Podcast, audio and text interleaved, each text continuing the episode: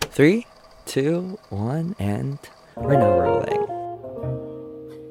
Welcome everyone to the Pet Talks podcast, an audio journal for myself towards pursuing my best self yet. I am Japet Peña, a work in progress, and so do you.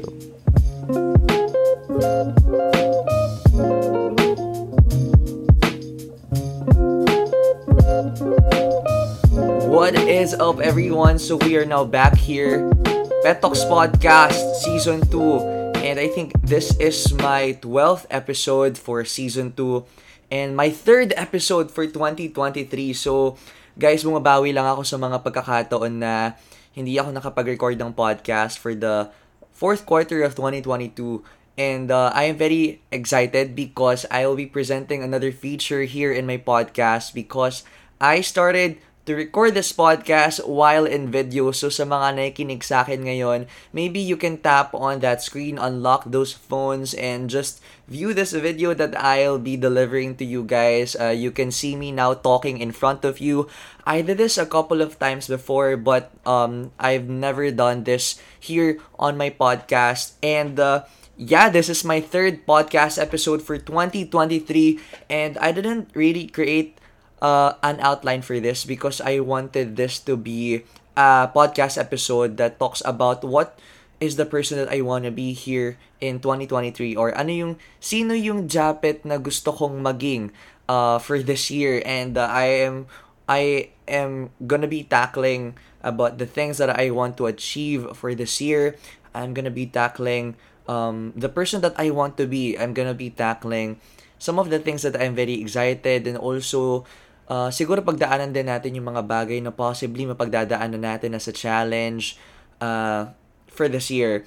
And uh, yeah, I I I am very excited about this year because um coming coming back or looking back at 2022, I really was excited that time. Naalala ko at the end of 2021, sinulat ko talaga lahat ng mga bagay that I am excited about to happen uh, last year 2022 and uh, may mga bagay na hindi nangyari, may mga bagay na exactly um, nangyari, may mga bagay naman na hindi ko expect na mangyayari talaga sa buhay ko last 2022, especially um, the 4.3 million supports that I received for the Lenny Kiko campaign, uh, my hosting gig or my hosting stint for the Tatak Tamaraw sa FEU, and some of the things na kahit malaki, maliit na nagulat ako nangyari sa buhay ko. Mga taong na-meet ko uh, for the last year or for the past year and uh, I am very excited to take on a different level of challenge and also to feed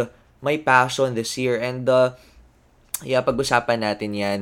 And ngayon, gusto ko muna kayong kamustahin sa mga bahay nyo, sa mga kung saan man kayo nakalagay dyan. Nakalagay, kung saan man kayo napaparoon. Um, kamusta yung January nyo? I mean, nape-pressure ba kayo to really reset? Nape-pressure ba kayo to really be better? At uh, feeling nyo ba it's just gonna be another year for you to fuck up? Um, ngayon kasi hindi pa talaga ako nakakapag-reset as in like magbago na ng habits or stick to my good habits now because it's January 2023 or just to ano uh, bawasan na yung mga bad habits ko focus on my goals start working on my dreams uh, start to study for second semester. So ayun yung iniisip natin lagi to do uh, whenever na may, may bagong taon na darating sa atin. Pero, naka, mahirap din kasi agad. Like, by January 1, pagkagising mo agad, eh, nagpuyat ka nga, di ba, na nag-celebrate kayo ng New Year's Eve. Na-dis- na-disappoint ka ba sa sarili mo ngayon na bakit parang wala nagbabago sa sarili ko? Bakit parang I'm not really trying something new? Or I'm not really trying that hard to be better this year? Parang inaantok ako lagi tinatamad ako, may pasok na naman kami, ito na naman. It's just another year basically. It's just the number in the calendar. So, ayun ba yung nagbabagal up sa utak nyo na will you be better this year? Pero wala naman nagbabago. Wala namang wala namang something na winner winner upon mo for the start of the year. Siyempre, nandun pa rin yung pressure sa atin na kailangan bagong taon, bagong buhay ka na agad-agad. So, may nabasa ako dito sa my Twitter na you can, sabi nila, you can reset anytime, anywhere, how many times you want. So, hindi lang naman then kailangan natin mag-reset just for the start of the year. So, as much as we can habang buhay pa tayo, kaya natin makapag-reset ng buhay natin kahit saan, kahit kailan, kahit ilang beses pa natin gustuhin yan. Naalala ko nung sa podcast episode nila um, Madam Ayin Bernos and Madam Riza Lana sa Camp Confidence Radio. And if you can if you haven't re if, if you haven't listened to it yet it's Camp Confidence Radio on Spotify. Ayan yung pinaka foundation ko as a human being right now. Even before I started to create my podcast, launch my episodes. Sa kanila na ako na, na nakikinig and uh, dami ko natutunan sa kanila. Uh, also, the podcast of Coach Laika Maravilla, the Trying Hard podcast, I really learned a lot from that. Super high yield ng mga topics ni Coach Laika habang naglilinis ako ng bahay, pinaparinggan ko siya. Habang naglalaba ako, pinaparinggan ko sila.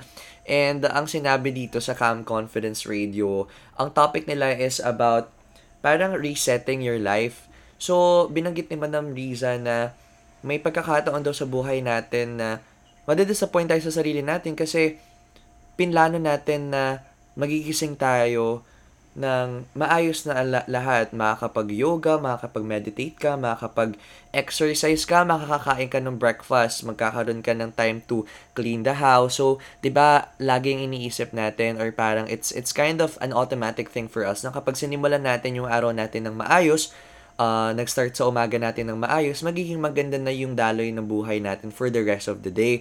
So, I can attest to that as well. Pero, may mga pagkakataon din na pinlano mo nga na maging maganda yung araw mo, ganito yung gagawin mo routine when, once you wake up, pero you can't help it, nakapagpuyat ka, uh, magigising ka ng late. And then, of course, madidisappoint ka sa sarili mo na hindi tuloy ako nakapag-exercise this morning. Hindi tuloy ako nakapag-meditate this morning. Hindi tuloy ako nakakain ng healthy, complete breakfast. Hindi tuloy ako nakapaglinis ng bahay. And, parang, parang sira na yung araw mo. The rest of the day will be just fucked up again. It's just another fucked up day for you. Pero, natutunan ko kay Madam Riza na, um, sabi nila, you can divide your day into four quarters. So, let's take it la, the first and second quarter will be the first half of the day. Ayun yung umaga to noon and then the third and fourth quarter of your day will be afternoon to evening. Once that you fail to do good or to exceed your expectations for yourself or to start your day good at the first quarter of your life so maybe that's that is uh, uh 4 a.m. to uh, uh, let's say um 10 a.m. in the morning. Kung hindi ka nagising ng ganong oras, probably you can reset again sa second quarter of your day. That can start by 10 to 12. So, basically, kaya mo pang mahabol yan. Kaya mo pang magawa yung mga bagay na hindi mo pa nagagawa that you wish to do in order to to let you live a day na kind of kind of ano pa rin, kind of smooth for you. I have an experience I had an experience of um uh, related to this kasi ginusto ko talaga mag-yoga and mag-meditate um, for a certain day. And then, napuyat ako and then nagising ako ng I think, I think mga 10.30. So, I was disappointed in myself. I was so disappointed na I didn't get to do this good morning routine that I have, na hindi pa maaraw sa labas, na hindi pa masyadong mainit yung hangin. Um, and then, sinabi ko na sarili ko, fuck everything else. I'm just gonna get my yoga mat even though it's already, I think, 11. Uh, kahit na mainit sa labas, wala namang masyadong araw, I just, I just prepared my yoga mat, sat down sa terrace namin, and then I started to do meditation. It's just 10 minutes. Uh, it's just a 10 minute practice and then started to do yoga and after that I was very proud of myself that time because sabi ko, hindi naman pala lagi kailangan na umagang umaga kung gagawin tong morning routine ko. It's still morning and still uh, on my second quarter of my day and I could basically make an effort to make things right even though my first quarter was a mess. So I still got I still got my second, third and fourth quarter to reset. So you can reset as many uh, times as possible. You can reset anytime anywhere as long as as long as you have the energy to do it and as long as you have the grit to live a happy life in a day in order to uh, live your ideal day. So, yeah, we have lots of opportunities to do that as well. And, uh, yeah, ayun yung, ayun, ayun siguro yung gusto kong gawin for this 2023. Like, even though mapuyat tayo, magising tayo ng late, we still got a chance to make our days uh, feel right and feel good and to feel healthy for that day. And, uh, sige, let's dig deep into what I wanted to be. Sino yung gusto kong Japet na maging for this year, for this 2023? Of course, ang gusto kong wait lang, sabihin na natin in a in a manifestation way. Okay, I'm gonna I'm gonna be so spontaneous about this. Maybe it's gonna be a reflection of mine since I don't have any outline, any script, any guide in front of me. So, the 2023 Japet will be more protective about his inner peace. Mareregain niya yung inner peace niya by reading lots of books, by meditating more than more than the year that had passed, uh, by doing yoga for I think more than 10 minutes na kasi gusto ko na ngayon i-exceed to 15 to 20 minutes yung yoga ko. And uh, uh, by by reflecting a lot in his life by walking outside without music on uh, basically by taking time with himself kasi I get to reflect on my life I get to be self-aware when I am only with myself when there's a silence around me or where, where can I observe a lot of people and then reflect on those observation based on what I can perceive of them so inner peace. My 2023 self will be more fulfilled because I get to I get to earn from my passion projects. I get to do the things na I dreamt doing from the past years. I get to do things even though the schedule will be hectic. I will love to do it every single day. I will want to wake up every single day just to do that job and to kind of seamlessly earn from that and to build my finances, to build my savings, and to kind of, you know, have a gateway for financial capability and also financial freedom because I wanted to I wanted to be like my brothers and sisters that they just have this ability to be mindful about their spendings and at the same time save up money and at the same time invest on stuff and at the same time support our family. So I wanted to have that different level of financial wisdom of course by reading books um of course by by by having mistakes because the best teacher will be experiences. Pero I, I I need to also have this foundation in me in order to have a step uh parang in order to be step foot forward or in order to have a step foot forward in terms of finances like even though it's my first time spending on this even though it's my first time um saving up this money even though it's my first time trying to have my financial decisions i get to have this type of you know, of a foundation na I'm doing this because I know this will happen after this. I'm gonna do this because I know this is a great foundation um, of financial freedom and um, other people can attest to this. So, yeah, I wanted to uh, fulfill myself in terms of doing uh, my passion, uh, in terms of again earning from my passion projects and being financially capable and having financial freedom this year.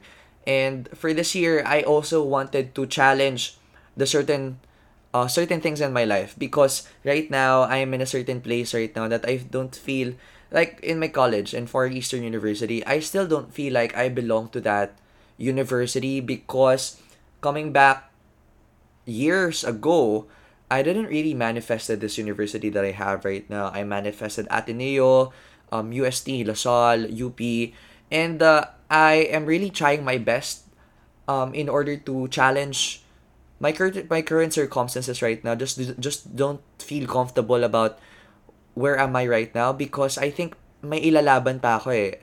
I think may ilalaban pa ako in terms of transferring applications, in terms of transferring, in terms of, you know, inquiring some stuff, in terms of calculating my units in order to be assured about getting Latin honors even though I can be transferring, like challenging my timeline because I will get to repeat my first year again when I get to transfer to the Big Four.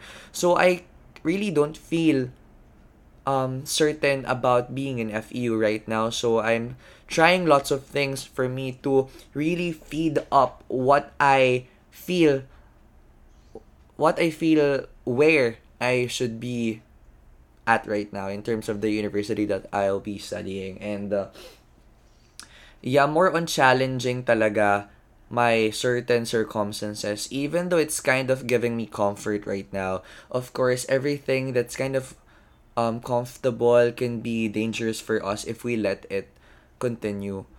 Um gusto ko ring gusto ko ring ano gusto ko ring makapag-produce ng makapag-produce ng podcast episodes that can really be the one to top the charts in Spotify. Of course, hindi ko naman din pinapangarap na kumita here in my podcast, pero just the validation that people are needing your help. People are there trying to listen to all the contents that you have in order to have some type of idea that can help them to push on their lives, to continue with their lives. And I can't do that by myself. That's why I will be inviting more podcast guests. Um, hindi lang siguro mga kaedaran ko, hindi lang siguro yung mga nasa um, age groups ko, nasa malalapit sa akin, pero siguro I would need to invite podcast guests that are more mature than me, that are in different fields, and I want to learn from them at the same time. While So parang habang natututo yung mga listeners ko, listeners natin, listeners namin in this podcast, I also get to experience learning from my guests firsthand before I before I release my podcast episodes.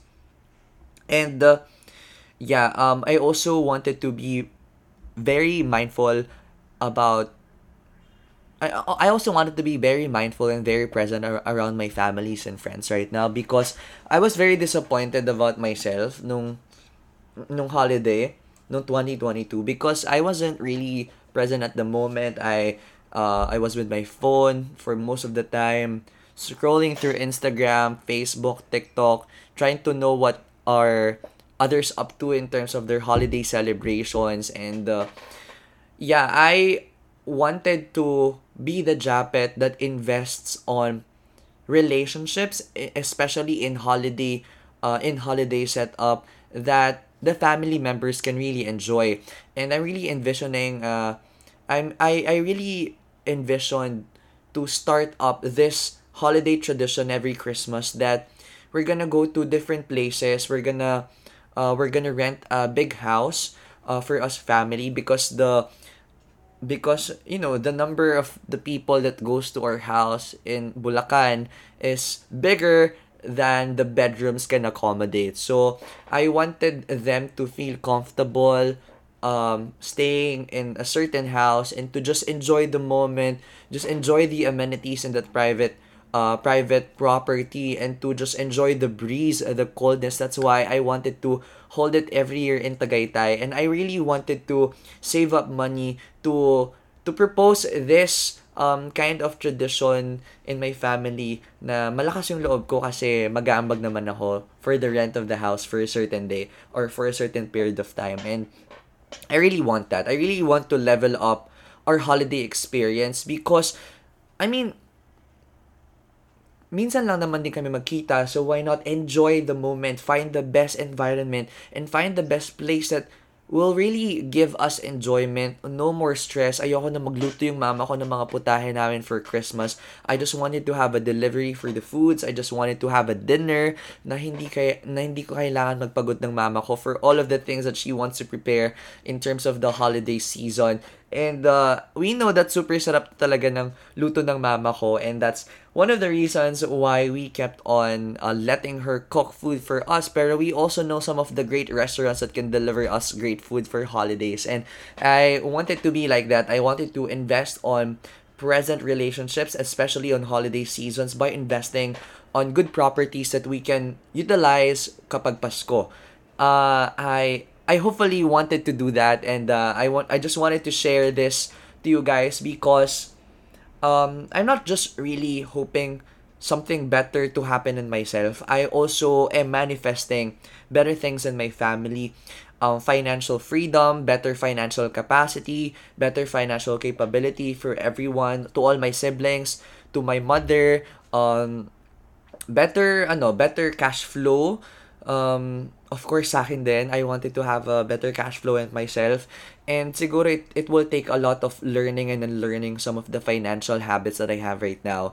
Kasi I have a tendency to spend a lot of money um, sa isang bagsakan lang. Kasi nung 2022, my my value was I I ha- I have money. If I have money, it means that I can spend it for experiences that is kind of once in a lifetime. Uh, I have money uh, and that means that I can spend it kapag kailangan ko talaga when it is an emergency. And uh, that's why I started to spend money for concert tickets. I started to kind of spend money for my phone. I started to spend money uh, when it comes to being being stuck on on a situation that I can't really go home because wala kang mabook na angkas, wala kang mabook na ganito. Um, spending money for expensive clothes that will give me confidence. So basically, it's kind of an ROI for me to such spend to spend to spend money to such things that kind of level up on levels up how I perceive myself. Pero may limitation din yun. Most of the time kasi when I get to spend money on things like for example clothes, I get to go to Zara, I get to buy uh, buy clothes on H&M, on F21, on Uniqlo. Uh, I'm that type of person that really don't buy um cheap clothes or mga clothes na hindi branded. Like my friends know me um know, know me uh, like this kahit na nung bata pa ako. Uh, niloloko nga nila ako. Actually, kinukutsa na ako ng mga kaibigan ko ngayon. Especially, yung isa kong kaibigan na um, anong tawag doon, na si Japet, napaka-judgmental niyan, malalaman niya kung peke yung gamit mo o hindi. And uh, kinukutsa talaga niya ako because I think that was a, that was a cancelable moment for me, lalo na nung bata ako na parang, uy, kino-call out ko ate mga klase ko kasi peke yung, yung, yung damit nila or peke yung shoes nila. Pero, ayun, bata pa naman ako noon and I really learned a lot from that. Um, I learned that no matter how expensive your how expensive your clothes, your shoes, your bags are, it always depends on how much value um, was put on that thing. Especially if that is coming from the person that really loves you the most, that really values you the most. So, yeah, ngayon din, vin-value ko na rin yung mga gifts na super liliit lang. I think I, I, I'm giving more value to the things or I'm really appreciating the things na kahit maliliit lang, kahit bigyan nila ako sa Pasko ng ballpen na may pangalan ko, ng notebook. I have lots of notebooks this time, guys. I, ayun, that, that's my favorite gift, notebook. I, I get to have an opportunity to have more papers for me to write on my plans, to write on my drafts. So, yeah, but right now I'm still that person that if nakabili na ako ng ng ng ng damit na ganito kamahal, for the next time around, I'm gonna spend ma I'm gonna spend money on the things that are more expensive than that. So I think it, it doesn't happen for most of the time for me when it only happens when there's a super super special event. For example, hosting a concert, so I bought expensive clothes for that and uh, I'm gonna be hopefully hosting a concert for February, and I think um, I'm gonna need to spend money for that. Pero guys, this is my reminder for you. I don't spend money na hinihingi ko sa mga kapatid ko, na hinihingi ko sa parents ko. I spend my own money. Uh, I spend my own money from my income if I have to spend um, money um, na mas malaki doon sa sinasahod ko I will be asking for an advance. And I will literally I will literally try to limit limit all of my expenses for the next months um ahead. Because I I know that I that that that, that, is the consequence that I need to face because I advanced uh, my income for the months that will need to pass me by. So I have to be mindful about my spendings Pero with that, since we're I already talked about financial capacity, financial freedom, hindi ko naman ibig, sinasabi na gusto kong kumita ng super super laki. I just wanted to have this type of wisdom na I get to spend on the things that I really need, I really want. I get to spend on the things that will give me the best feeling possible in terms of investing on experience, expensive experiences. But also, I also wanted to have this confidence that I'm really spending this much, but I still have my savings, but I still have money uh, for for emergency purposes, for the things that I really can't see it yet coming, but I still got money for that. So I also wanted to have my savings built up for this year. And uh yeah, in terms of relationship, um don't don't don't take don't take this against me, but I'm kind of ready to be in a romantic relationship for this year. Uh I've spent oh my gosh, I've spent more than 3 years trying to trying to improve myself in terms of my red flags in terms of building up my green flags um, by pursuing a person for more than three years and it sadly ended up last year. So yeah it, it's it's kind of kasi that that relationship was not really that official pero pero ano eh that person really gives you really gives you certain certain things for you to hold on to that relationship. And that's why I get to I get to try to challenge myself. I get to try to challenge my my attitude towards that person. Tinatry kong i, i, i tawag doon i-eradicate talaga ng red flags ko para just to make sure that I am that I am giving the best of me for that person and just investing on great and long long-term relationships by having to be a green flag. And uh, um, I, I just want to share this in my podcast. Um, yeah, I just wanted to share this in my podcast right now. Uh, I talked to a person. I met this somewhere.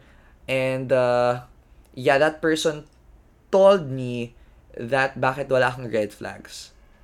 I was really shocked about it because uh, I didn't really, I didn't really realize that since that person told me that or until that person told me that um and sinabi ko sa kanya because I was really pursuing a person for more than three years and it really helped me and challenged me to try to reflect on myself for the best version or for the maximum capacity in order to eradicate some of the things that alam kong makakasira sa relasyon namin or alam kong makakasira sa kanya, makakasira sa akin. So, um, basically, that's it. That's why, that's why people, some people perceive me as some, someone that is kind of green flag.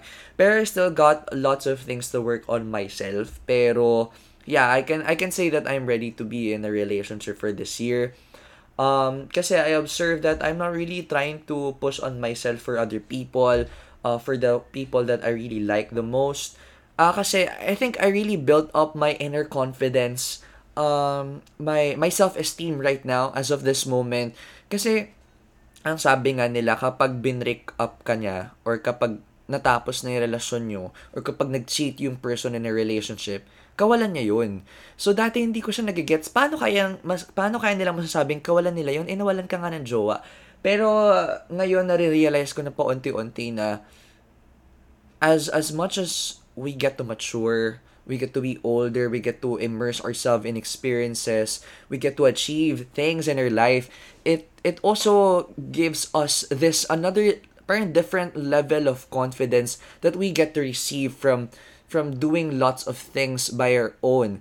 So ngayon kasi, I'm confident about myself right now. Kahit na sabihin natin na lagi akong mag-isa, um, you know, lagi talaga ako mag-isa guys. I don't really need need uh, need the companion with me to go to everywhere, to go to this, to be like this person, to try to try to uh, have this experience because I'm really confident about about my achievements. I'm a, I'm a good student. I'm a good student. I'm a I'm a podcaster. I create valuable and meaningful episodes. I I am I am a yogi. I am a I am a person that likes meditation. I I can learn things um, by reading on by reading personal development books. By reading books, I can I can be a host for a concert for for a certain thing like this and that. I can penetrate through the uh, social media algorithm. I can I can be a great leader. I can be like this and that. I can be a UAP correspondent. I can be a radio caster.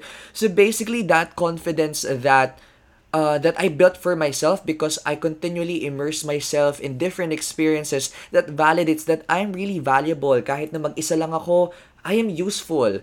Kahit na mag-isa ako, I can I can maximize everything that I got kahit na mag-isa ako. So, basically, ayun yung sinasabi nila, once that you are okay, uh, once that you are okay with yourself, once that okay ka na na mag-isa ka lang, once that confident ka na, na to do things na mag-isa ka lang, kahit na wala kang jowa, it means that I kind of you're ready to take on a romantic relationship for that time. So, yeah, I'm I, I'm kind of ready. I'm kind of ready for that, and uh, uh, maybe uh people will come to your life and uh for this year.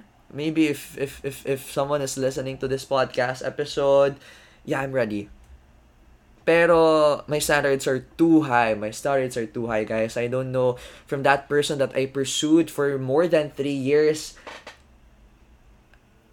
That person set my standard the highest because that person had been there with me um, even before I created this version of me bago ako maging podcaster, bago ako mag-host ng mga big events, bago ako maging graphic designer, bago ako ma-reach yung 4.3 million supports, bago ako maging ganto, bago ako maging better person, bago ako maging president ng mga student council. I mean, that person, nandun siya before everything else. And that person saw how I improved that person, saw everything. So if if that person is listening to this podcast episode, I just really wanted to say thank you because of you being there um, listening to what I should say, what I wanted to say, listening to all of the experiences that I've had for a certain day in my life and sharing sharing your thoughts with that. I'm really grateful for that and uh, yeah. Um in terms of health, yeah, I also wanted to be mindful about what should I eat, um I also wanted to build my body up, build my physique up because I can feel that my body is ready for me to go to the gym. Um of course it's kind of an expensive expensive habit again. You have to get a gym membership and I also wanted to find my way uh to fund that gym membership because uh, still uh my my finances are still limited as well as of this moment but I wanted to start it right now because you know I wanted to focus on my body insecurities. I wanted to improve that. I wanted to accentuate some of my body features to improve my confidence in in, in, in just facing people and just facing cameras because you know my job is basically hosting sports casting radio casting connecting to people. It involves exposing yourself to people. Hindi naman natin pwedeng um, pwedeng lokohin sarili natin na okay lang yan, just be yourself. Pero, I think, ngayon, sabi ko, may, may, may mailalabas pa akong energy to build myself up, to gain more confidence. It's just, it's just about confidence eh. And it's not about insecurity dahil nakikita ko yung mga tao sa social media like this. More on sinasabi ko, how much confidence do they get by building their body up? So, I wanted to feel that as well. And, yeah, in terms of my studies, of course, I can't really say this much about my studies because I know it's a roller coaster experience for me. Pero for this year, I wanted to I wanted to study more. I wanted to sabi nga ng prof ko, know how to peak when it comes to uh, when it comes to uh, you know, exams, when it comes to uh, having performances, when it comes to having to perform to a certain type of activity in school that will yield a great amount of grades for me. And uh, yeah, no matter kung saan man ako mapuntang school for this year, uh, I wanted to do, I wanted to out out best my best last year.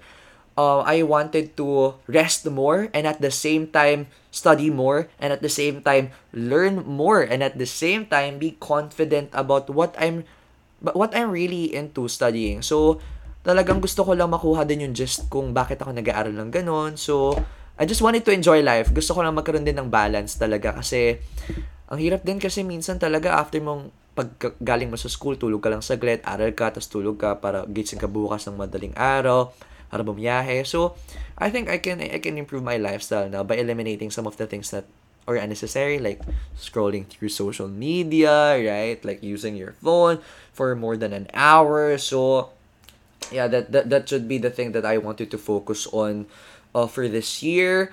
Um, what more pa? I think I think more on I wanted to be that type of person na kapag may opportunity na nasa harapan ko, I will grab it. Um, especially if I literally feel that it is for me, especially that um, if I love doing that thing.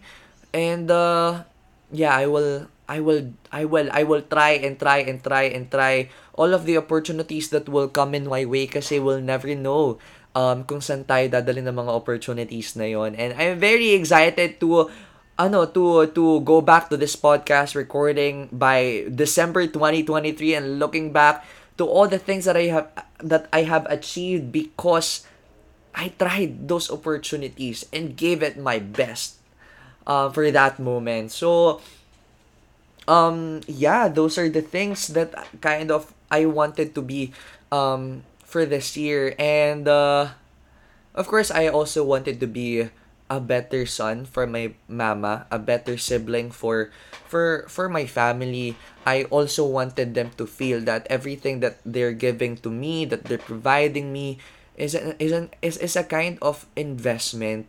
Hindi naman talaga it's a contract that I have to comply, pero you know, I always seek value to all the things that they provide me because hindi lahat talaga madaling makuha. And you know the privilege that I have right now uh, it's it's it's it's uh it's totally rare for everyone to experience. That's why I'm trying to make the most out of it. I'm always seeking value for every th- single thing that I'm experiencing right now. And of course kasi ako yung bunso ng pamilya namin so when everyone goes older when everyone goes you know when everyone goes retired I am the person that will literally be the powerhouse of the family so yeah, I'm really excited with that. So, I think that's it for this podcast episode. I uh, I really enjoyed this podcast episode kahit na wala akong um, wala akong outline in front of me. Hindi ko talaga to pinlano on how will I go, uh, how this podcast episode go. And nagulat din ako sa mga sinabi ko, pero I think that is the person that I wanted to be. May mga nakalimutan siguro ako, pero I think that's enough for this podcast episode. Once again, maraming maraming salamat by listening to the episode 12 of the season 2 of Pet Talks podcast. If you like this episode, don't be afraid to share it on your Instagram stories, on your Facebook stories, And uh, don't forget to uh, rate this podcast episode a minimum of five stars. See you uh, on another podcast episode that I'll be recording this week. And bye.